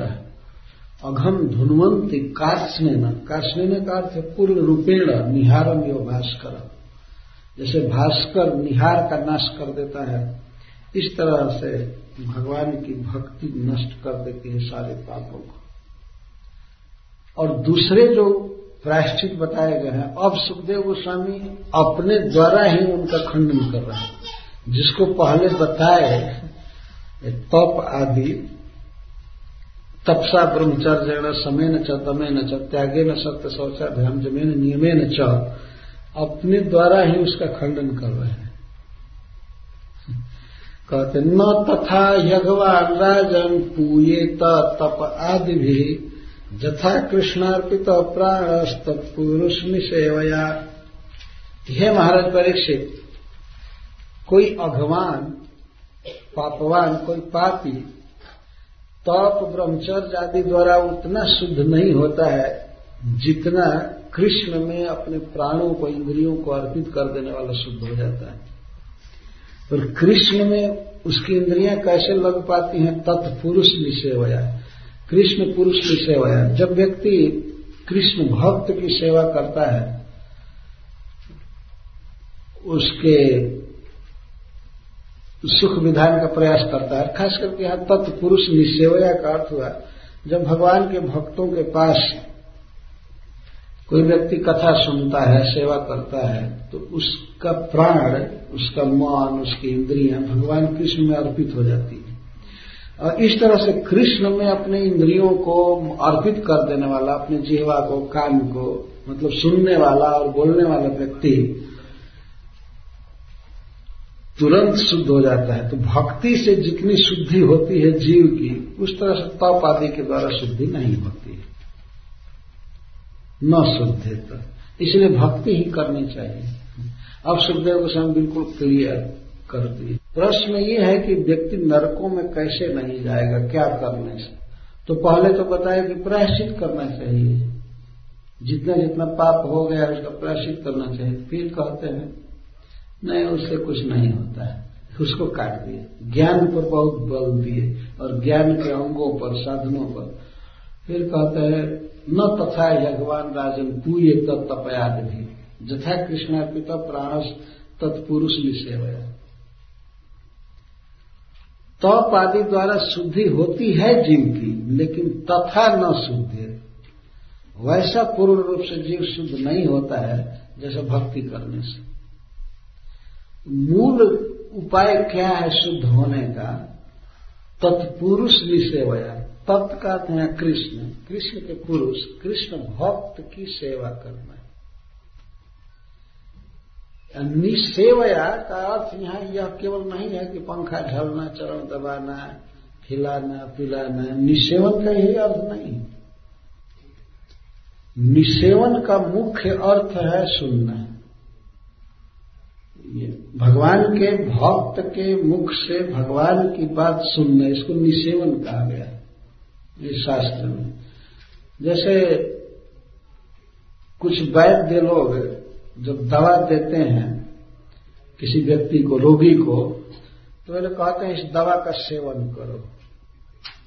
कहते हैं, आज भी हम लोग देखते हैं आयुर्वेदिक दवाइयों पर लिखा रहता है, सेवन विधि सेवन विधि। इस दवा का सेवन करो। तो सेवन का मतलब यह नहीं है कि अब उस पर हम पंखा झलना चालू करें दवाई पर, या उसकी आरती करने लगे। यही सेवन नहीं है। किसी वैष्णव का सेवन का मतलब है वैष्णव के मुख से भगवान की बात सुनना। और प्लस उसको ऐसे सुविधा में रखना जिससे कि वह भगवान की बात बता सके। सेवन का यही मुख्य अर्थ है। सिर्फ़ कोई मान लीजिए, कोई भगवान का भक्त है, कुछ सुना रहा है तो उसको कष्ट न हो। ऐसा नहीं कि बेचारा बिना खाए, पिए, बैठा, सुना रहा है। तो उसे भोजन देना, उसको सुख सुविधा देना, परंतु उसके पास बैठना, सुनना, यही उसका वास्तविक सेवन। जैसे महाराज परीक्षित ने सेवन किया सुखदेव गोस्वामी का। तो सात दिन के अंदर तो एक दिन भी वो मसाज नहीं किए परीक्षित महाराज सुखदेव जी का। खुद भी नहीं खा रहे थे, वो तो खाने वाले थे ही नहीं। सुखदेव जी। फिर आजकल आदमी सोचता है, सेवन का क्या मतलब हुआ? सेवा शब्द आते ही वो सोचता है, कुछ मेडियल भी, ऐसे ये से सेवन के कुछ सूक्ष्म नियम। एक बार की घटना है, दिल्ली में, हम लोग समय रह रहे थे तो। कीर्तनानंद महाराज आने वाले थे न्यू वृंदावन से दिल्ली में। तो उनका क्लास था, उनका भागवत था। उनका एक शिष्य दिल्ली में रहता था तो वो गया उनके लिए माला खरीदने के लिए। माला खरीदने के लिए पूरा टाइम लगा दिया जो क्लास पूरा बीत गया। क्लास बीत गया। तो क्लास बीत गया, उसके बाद माला लेकर के आया तो उन्होंने पूछा, तारा महाराज पूछे, कहाँ गए थे? अरे, तुम कहाँ गए थे दिखाई नहीं पड़े तो गुरु महाराज, मैं आपकी सेवा करने के लिए निकला था। सेवा करने, क्या सेवा कर रहा था? वो पूछे, हमारे सामने पूछ थे तो आपके लिए माला लाने गया था, ऐसे गया था, ऐसे गया था, इसके लिए। तो मैं देखा, वो बहुत बिगड़े उस पर कहे कि मैं यहाँ क्लास दे रहा हूँ, इसको सुन ही नहीं रहा और मेरी सेवा करने गए हो। सामने डांट रहे थे। भागवत क्लास दे रहा है उसमें बैठा ही नहीं और गया है सेवा करने के लिए। सवा सौ रुपये की माला कहीं से बनवा कर लाया बहुत मोटा अजगर जैसा माला।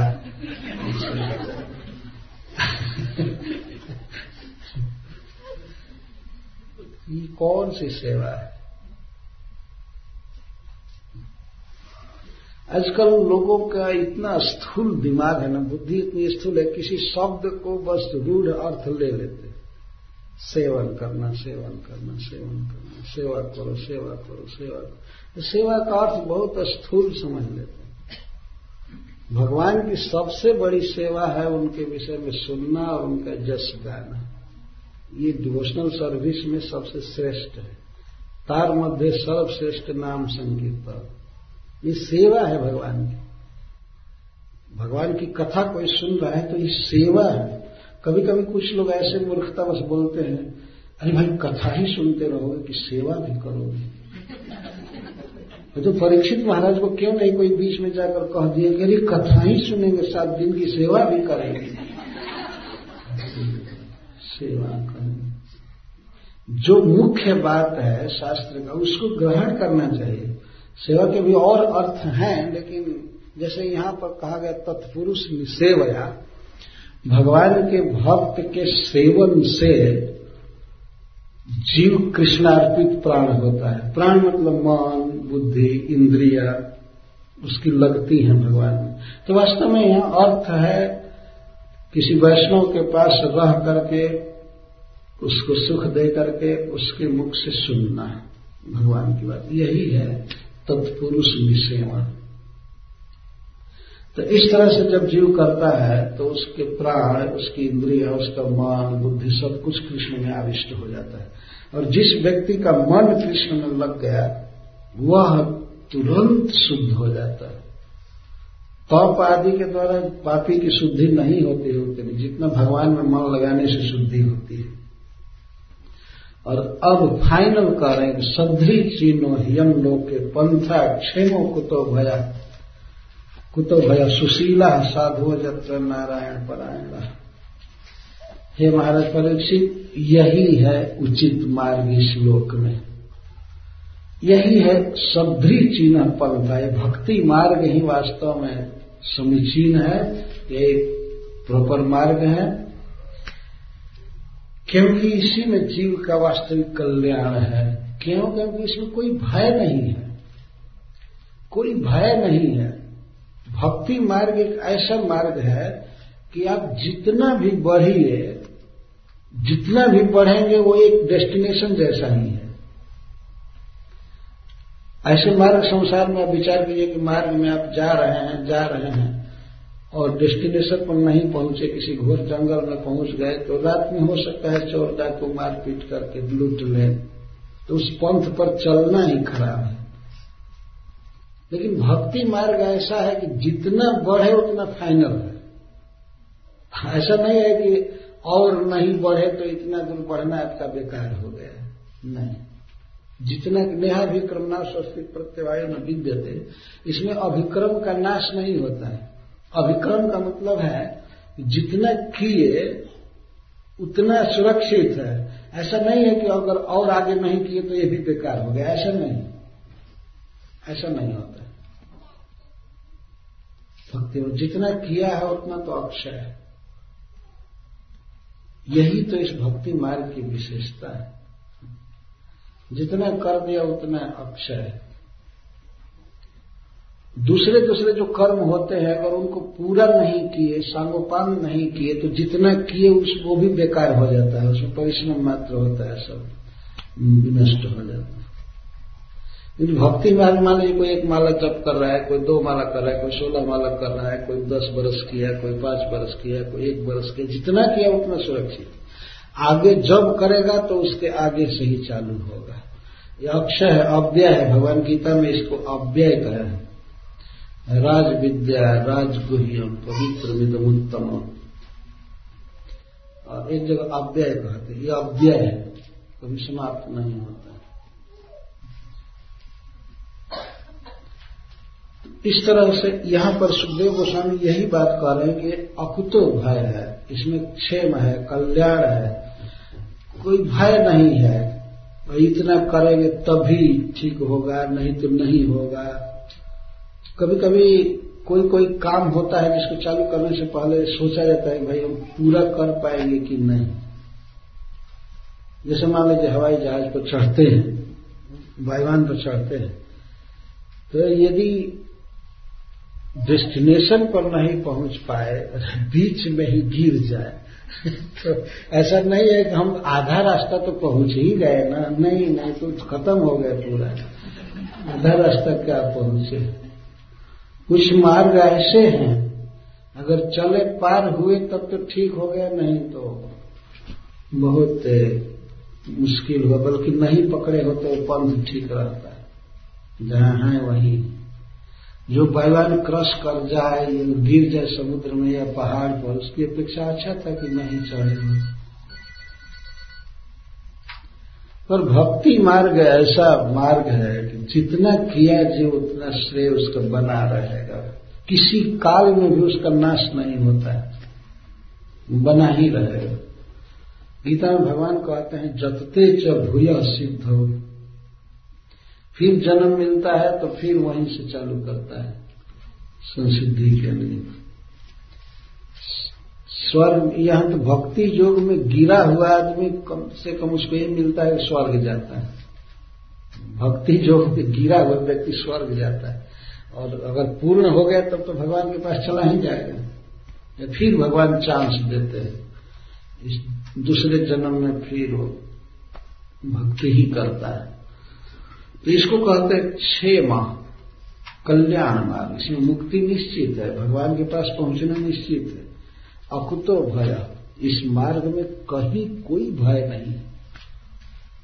कोई भय नहीं। है सुशीला साधो जत्र नारायण पारायण। है भक्त, ये जो मार्ग है, भक्ति मार्ग, इसमें असहायता का भी दोष नहीं है और कंपटीशन भी नहीं है। कंपटीशन मतलब होड़, मत्सरता डाह द्वेष, ईर्ष्या नहीं है इसमें। इस मार्ग में। और असहायता का भी दोष नहीं है। और मार्ग, कर्म मार्ग में द्वेष है। जैसे आपने सुना होगा कि कोई व्यक्ति, कोई राजा यदि यहाँ अश्वमेध यज्ञ करता है, या कोई मुनि तपस्या करता है तो स्वर्ग में देवराज इंद्र को चिंता होने लगती है। देवता लोग चाहते हैं कि ये यहाँ न आने पाए। तो यहीं पर उसके तपस्या में या यज्ञ में बाधा डाल देते तो पूरा नहीं हो पाता है तो वहाँ देवताओं के सुख में वो शेयर नहीं ले पाता है, और नहीं पहुँच पाता। कर्म मार्ग में हमेशा होड़ है, प्रतिस्पर्धा है, द्वेष है मात्सर्य है। एक व्यक्ति नहीं चाहता है दूसरा आगे बढ़ जाए हमसे। इस पृथ्वी पर भी यही सब हिसाब है। पृथ्वी पर क्या स्वर्ग में भी है? सब जगह यही भरा पड़ा है। लेकिन भक्ति मार्ग में ये द्वेष नहीं है, कहीं अगर कोई भक्त सुनता है कि दूसरा भक्त चौसठ माला जप करता है तो उसको प्रसन्नता होती है। वो नहीं सोचता हाय रे के इतना कर रहा है? मैं तो कर ही नहीं रहा हूँ। ऐसा कभी होता है? कभी नहीं होता है। ये सभी भक्तों का अनुभव है। और कोई सुने कि वो मंगला आरती में रोज भाग लेता है तो उसको प्रसन्नता होती है। ऐसा नहीं सोचता है कि मैं तो उठता ही नहीं हूँ, ये क्यों जाता है? ऐसा नहीं होता है। अगर कोई चौसठ माला के बदले सौ माला करे, तब भी प्रसन्नता होती है, बहुत प्रसन्नता होती है। कोई भागवत ज़्यादा पढ़ रहा है, तब भी ठीक है सब।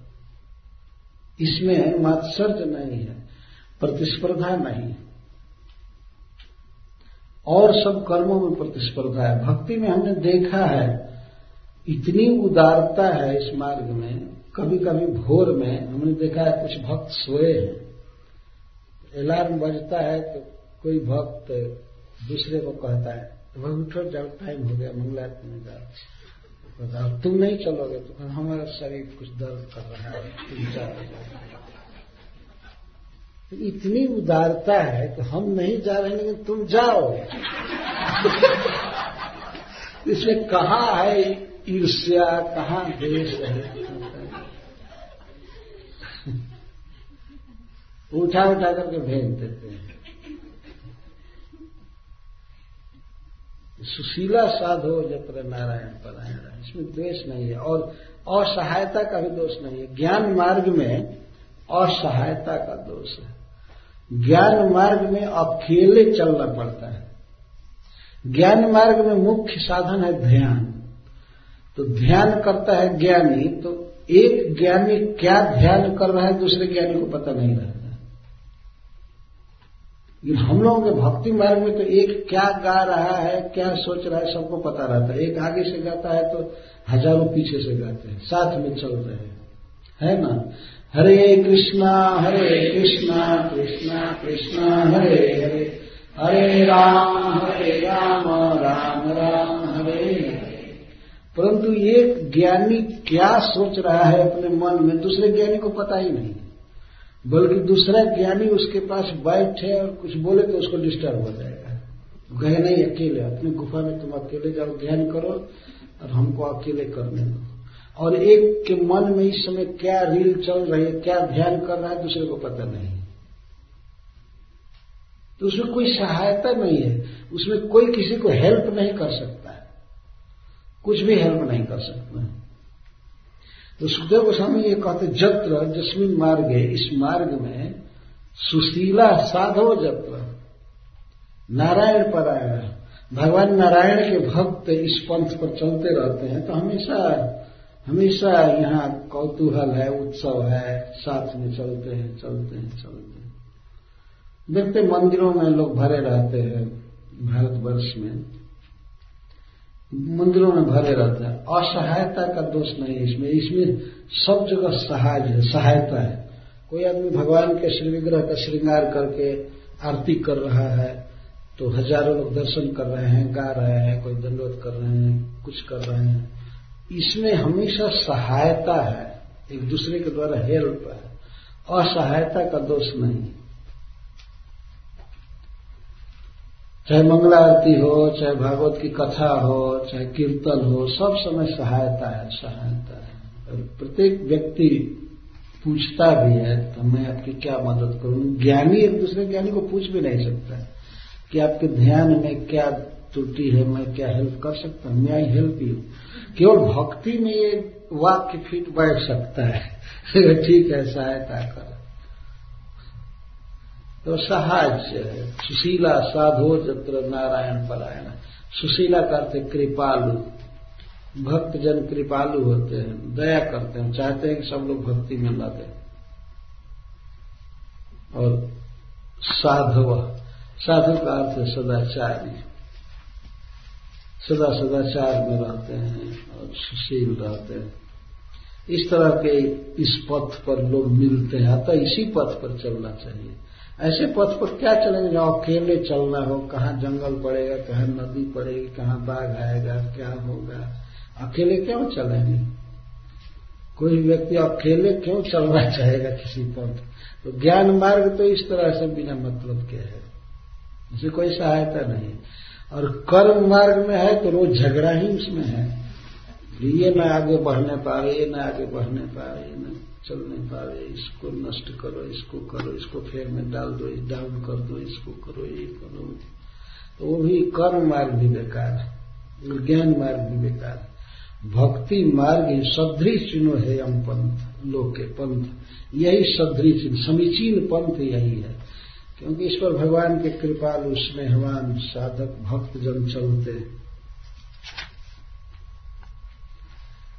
तो महाराज परीक्षित ने कहा तो पहले आपने क्यों कहा प्रायश्चित की बात? तो उसका आप क्लेरिफिकेशन कर रहे हैं। प्रायश्चित्ता चीर्णानी नारायण परामुखम न निष्पुनंति राजेंद्र सुरा कुंभ व्यापका भक्ति की महिमा बताते हुए सुखदेव गोस्वामी, कहते हैं कि राजन, यदि कोई व्यक्ति सौ सौ वर्ष लाखों वर्ष प्रायश्चित करे और पूरा पूरा करे, फिर भी ये प्रायश्चित उसको पवित्र नहीं कर पाते हैं, यदि उसमें भक्ति न हो। भक्ति नहीं रहने पर कोई भी प्रायश्चित शुद्ध नहीं कर पाते नारायण परांग मुखम जो व्यक्ति नारायण से, कृष्ण से विमुख है, उस व्यक्ति को ये सारे प्रायश्चित पूर्ण रूप से संपन्न किए जाने के बाद भी न निष्पुनंती पवित्र नहीं कर पाते। जैसे शराब के घड़े को गंगा आदि नदियाँ सारे तीर्थ मिल करके शुद्ध नहीं कर पाएँगे। सुरा कुंभम वह आपगा। आपगा मतलब नदियाँ। नदियाँ साधारण नदी नहीं। जमुना जी, गंगा जी, सरस्वती, कावेरी, कृष्णा, गोदावरी, सब में अगर सौ सौ वर्ष रखा जाए शराब के घड़े को भीतर डालकर तो क्या वो पवित्र हो जाएगा? नहीं। तो इस तरह से जो व्यक्ति भगवान का भक्त नहीं है, भगवान के प्रति समर्पण नहीं है, वो तप करे, ज्ञान मार्ग पर चले, या कर्म करे यज्ञ करे, कुछ भी करे, वो शुद्ध नहीं हो सकता। शुद्ध तो जीव तब होता है जब कृष्ण को समर्पण करता है। भगवान को एक प्रणाम करने वाला व्यक्ति तत्काल शुद्ध हो जाता है। प्रणाम करने मात्र से। ऐसा कहा गया है कि अश्वमेध यज्ञ करने वाला व्यक्ति हो सकता है माता के गर्भ में चला जाए, लेकिन कृष्ण को एक बार प्रणाम करने वाले व्यक्ति फिर पुनर्जन्म में नहीं आ सकता है। कृष्ण प्रणामी न पुनर्भवा है। यह भक्ति की महिमा है। सुखदेव गोस्वामी वास्तव में सर्वश्रेष्ठ आचार्य हैं, जिन्होंने भक्ति को इस जगत में प्रचारित किया। भक्ति पर इतना ज़ोर दिया। तो महाराज परीक्षित जैसे प्रश्न किए थे, उसके अनुसार उत्तर दे रहे दे रहे हैं, लेकिन अब उसको और अधिक से अधिक क्लियर करते जा रहे हैं और काटते जा रहे हैं दूसरे विचार को। लेकिन बहुत शिष्ट भाषा में बोल रहे हैं। शराब के घड़े को जैसे गंगा आदि नदियाँ नहीं शुद्ध कर पाएँगी, वैसे कृष्ण विमुख व्यक्ति को ये ज्ञान, तप, ब्रह्मचर्य, ये सब कुछ भी नहीं कर पाए ये शुद्ध नहीं कर सकते। जीव को शुद्ध होना है तो भगवान कृष्ण को समर्पण करना चाहिए। और यदि समर्पण भी नहीं कर पाए, जेन के न प्रकार यदि नाम से उसका संबंध हो जाए तो व्यक्ति पवित्र हो जाता है। यहाँ पर अंतिम अपने वक्तव्य में कह रहे हैं।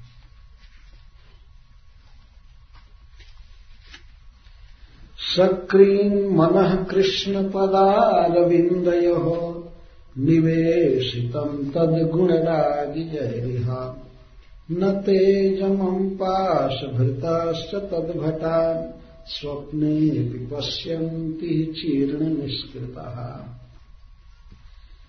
जो लोग अपने मन को भगवान श्री कृष्ण के चरण कमल में सकृत एक बार भी लगाए हैं। एक बार भी अपने मन को जिन्होंने भगवान कृष्ण के चरण में लगाया है तो एक बार केवल चिंतन कर दिए सामने चरण कमल का, नख का, तलवे का। तो वे स्वप्न में भी जमराज और जमराज के दूतों का दर्शन नहीं करेंगे। इसका मतलब जमराज के दूत उनके पास कभी नहीं जा सकते हैं, कभी नहीं जा सकते हैं और न जमराज जा सकते।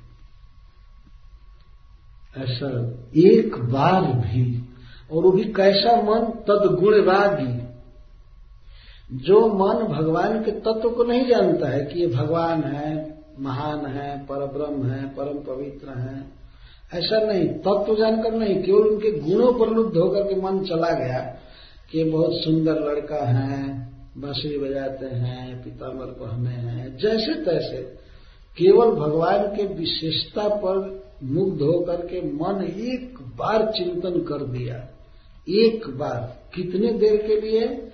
अब एक बार का मतलब है, एक सेकंड के लिए या एक मिनट के लिए भी भगवान के रूप पर मन चला गया तो वह व्यक्ति कभी नरक नहीं जा सकता है। जमराज और जमराज के दूत स्वप्न में भी उसके पास नहीं आ सकते। अब ये प्रश्न होता है कि क्या यह देखता है कि सपना में भी जमराज मेरे पास नहीं आए? नहीं। जमराज जी सपना में भी उसके पास नहीं जा सकते। किसी दिन सपना भी जमराज जी नहीं देखेंगे कि मैं ऐसे भक्त के पास गया था पकड़ने के लिए। या जमराज के दूत स्वप्न में भी नहीं जा सकते। हरे कृष्णा हरे कृष्णा कृष्णा कृष्णा, हरे हरे। हरे राम हरे राम। और भगवान के सुंदर रूप में एक बार मन चला जाए, इसको तो छोड़ दीजिए। किसी भी प्रकार से, भूल से, या चाहे जैसे तैसे क्रोध से, या लस से, एक बार भी जिसके जीवा पर भगवान का नाम आ गया, वो कभी नरक नहीं जा सकता है। अब आगे इस इतिहास में ये बता रहे हैं। और ये सत्य इतिहास है। अब अजामिल प्रसंग को चालू कर रहे हैं। सुखदेव गोस्वामी। क्योंकि उन्हें बताना ज़रूरी है। जब इस प्रकार की बात वो कहे नाम की महिमा, भगवान के स्मरण की महिमा तो सारी सभा चौंक गई। तो कुछ लोगों ने शायद चैलेंज किया होगा। कोई उदाहरण? कोई ऐसा उदाहरण है कि भगवान का एक बार नाम लिया और मुक्त हो गया हो जमराज उसके पास न गए हों या न बंधन में डाल पाए हों, कोई एग्ज़ाम्पल देना पड़ेगा ना? तो सुखदेव गोस्वामी कहते हैं कि हाँ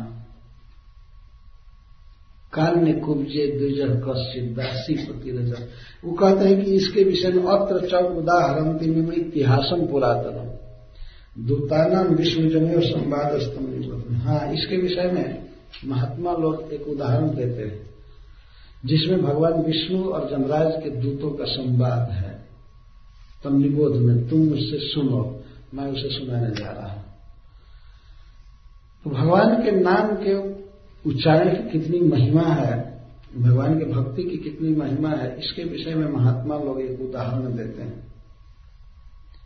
इस संवाद को कहने के अंत में सुखदेव गोस्वामी कहते हैं महाराज परीक्षित से कि महाराज, मैं यह कथा अगस्त जी के मुख से सुना था। उस समय अगस्त जी मलय पर्वत पर भगवान के श्री विग्रह की पूजा कर रहे थे। और भगवान का चरण छू छू करके वो कह रहे थे कि ये सत्य इतिहास है, सत्य इतिहास। कोई व्यक्ति सुनेगा तो कहेगा कि ऐसे ही अजामिल नामक व्यक्ति को लोग गढ़ लिए, ये कल्पना है, ये है, वो है। लेकिन अगस्त जी भगवान की अर्चना कर रहे थे उस समय। और ये बात सुखदेव गोस्वामी को सुनाए थे। और भगवान के चरण छू कर कहे कि, हे सुखदेव गोस्वामी, ये बिल्कुल सत्य इतिहास है, सत्य इतिहास कि भगवान का नाम अनजान में भी लेने पर जमराज के पास से मुक्त हो गया जावे और बाद में भगवान के धाम में गया।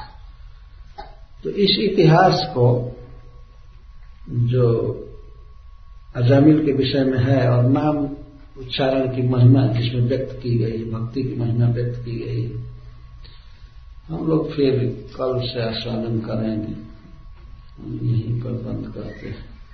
हरे कृष्ण जय श्री